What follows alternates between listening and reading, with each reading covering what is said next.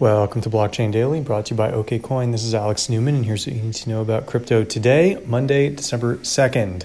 Markets picked up a little steam over Thanksgiving weekend with Bitcoin Core up a few percent to 73.47, Ethereum up a percent to 150, Bitcoin Cash ABC up a couple percent to 215, and XRP hanging flat at 22 cents.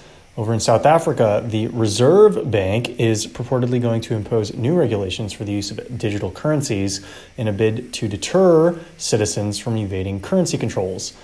Evading currency controls does seem to be like one of the most common use cases for cryptocurrencies at this point outside of Western markets. And look for authoritarian regimes or strong handed governments to be kind to look to regulate this asset very strongly because a free cryptocurrency will make it more challenging for these authoritarians to control their own economy.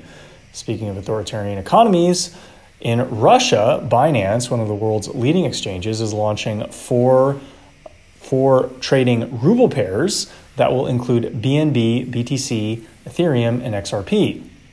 We will take tomorrow off, so until Wednesday, this is Alex Newman.